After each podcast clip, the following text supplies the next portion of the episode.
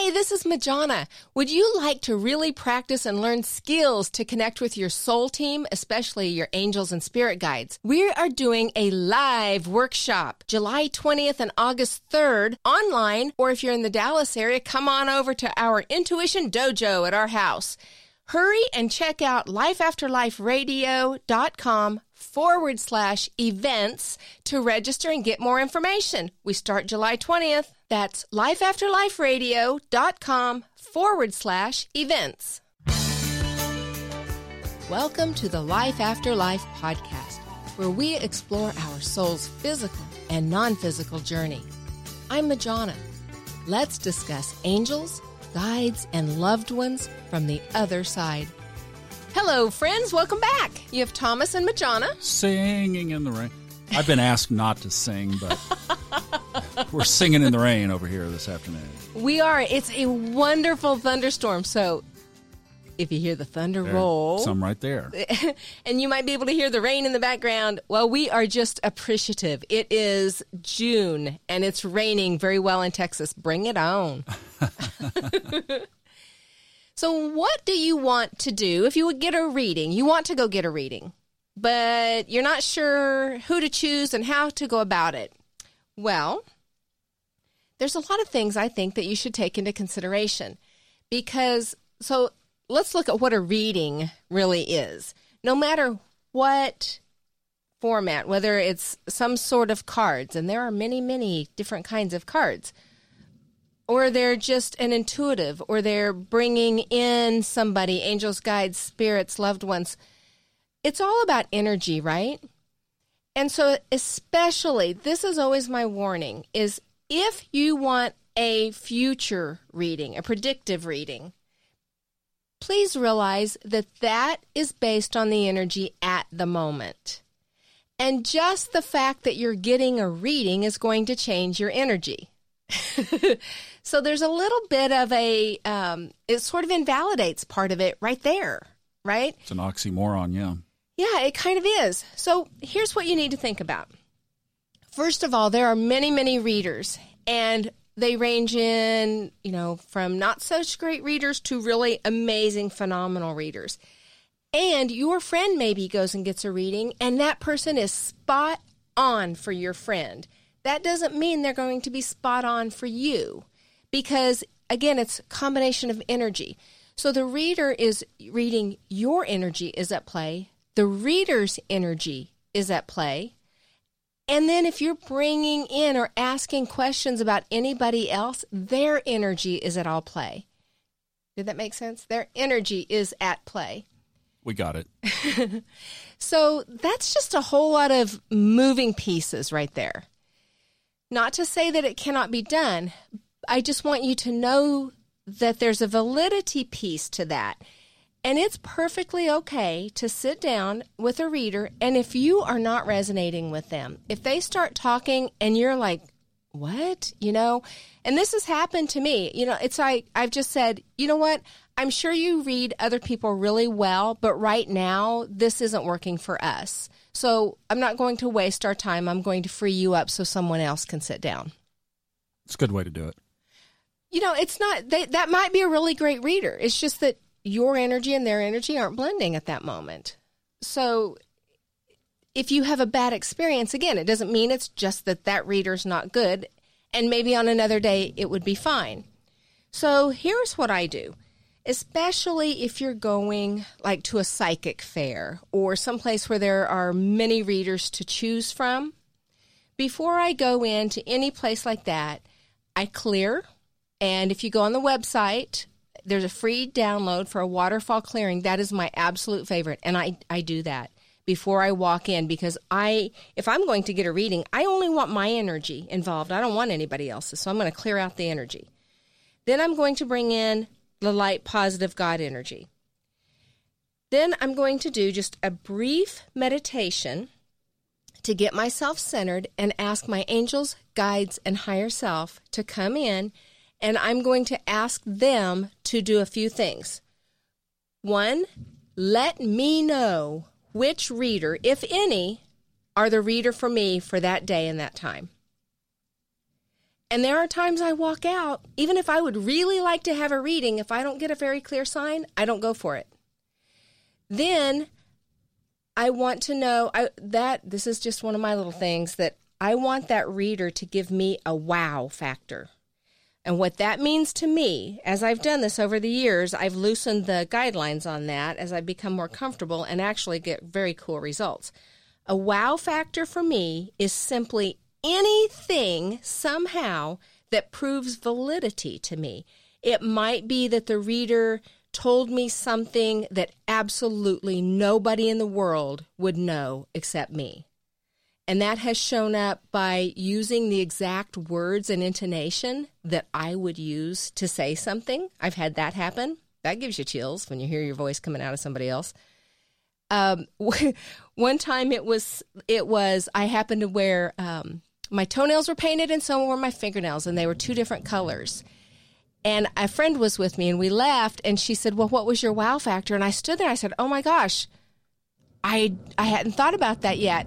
And I was holding a paper where the reader had written notes. And right at that moment, I accidentally dropped the paper, and I went bent over to pick it up. And the paper was the color of my toenails, and the pen she wrote with was the color of my fingernails. That was good enough proof for me. Wow. Yeah, the look on my friend's face was really funny. And I don't know if you all heard that crack of thunder in the background right then either, but right as you were telling that. Kaboom! Love it. Wow. Yeah, so a wow factor, you know, if you just are open to what that is, fun, fun stuff can show up. All right, so I ask for a wow factor, and then I also get really clear about three areas that I would like guidance on. And it, I don't need to know specifics. What I've learned is if I back off and I don't ask really specific questions, I actually get better results. Because if you get too specific, you, you don't give the universe a lot of wiggle room there to answer. So just ask angels, guides, and higher self to address these, these topics during the reading. And then let it go. Just turn it over. So what does it look like to get a real, to get a confirmation of who is a good reader? One time as I was doing my um, asking, set, you know, setting my intention and asking my angels, guides, and higher self, I saw a pattern, and it was really interesting because I thought, why did I just see that? And that has nothing to do with anything as far as I know. And I walked in there, and that was the tablecloth of one of the readers. I thought, okay, well, I guess it has everything to do with everything right now. So again, just being open, and you don't have to understand it. The spirit world often talks very figuratively in symbols and pictures and imagery, so be open. And finally, it's fine to go get readings for other people, but please be selective because you are allowing them into your energy field, and that is your personal space, and you don't want everybody walking around in there. So be selective. And realize that bottom line is you also have all of these abilities and all of the same intuitiveness. When I go to a reader, it's because I want confirmation for what I'm already getting. And it's just nice sometimes to get that external confirmation. So you can definitely get a, a deck of cards, and I would recommend a high vibration cards like a, a set of angel cards or gods and goddess cards, um, ascended masters.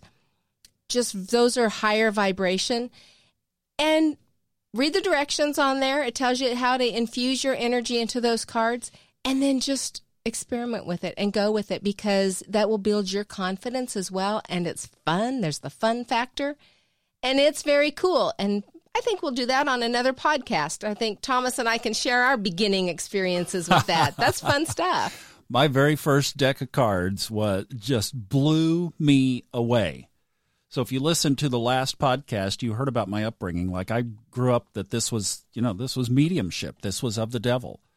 And I, my very first deck of cards, I went to a wonderful little shop in Arkansas, and the lady was so kind and, and patient with me and said, here, just just feel which one of these is calling to you. It was one particular deck. I took that home and drew the exact same card four times in a row. Maybe we'll tell that story on another podcast. Yeah, was, it's fun. I want to like do that. Blown away. My little mediumship framework got shattered and left on the fly to sweep it up and throw it in the trash can. Oh, yeah. We'll, okay. we'll talk about that. A couple of things I wanted to mention. One is, here's what you don't want. So I got a reading one time from somebody who had a storefront.